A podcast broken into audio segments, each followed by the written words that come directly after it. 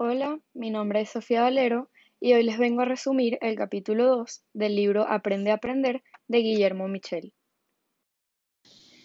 Podemos resumir y acoplar lo que nos relata este capítulo en estas cuatro palabras, que son memorizar, leer, escuchar y redactar. En memorizar hay que prestar atención a ideas, acontecimientos y experiencias vividas, agrupándolas en un sistema y dándoles significado. También hay que repasarlas constantemente para no olvidarlas.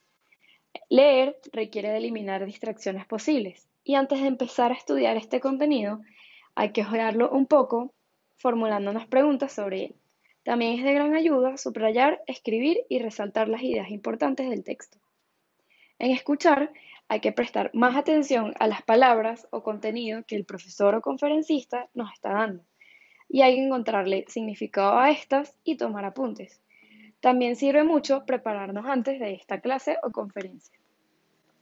Y finalmente tenemos que en redactar hay que elegir un tema el cual nos genere interés o curiosidad y que las fuentes de información sean amplias y fáciles. No importa si es un libro o de la internet. Y ya cuando tengamos este tema, podemos recopilar los datos y ordenarlos. Si seguimos estos pasos al pie de la letra, nuestro aprendizaje mejorará de una manera increíble. Pero es importante que para esto hagamos hincapié en lo que escribe el autor en el capítulo 2, que es importante prepararse para la vida y no para los exámenes, no para obtener un 20 o aprobar la materia. Hay que estudiar para enriquecer nuestra mente, formarnos de gran manera y lograr ser ese profesional que deseamos ser en el futuro. Uno que tenga metas, valores, sueños, integridad y sobre todo ganas de cambiar al mundo.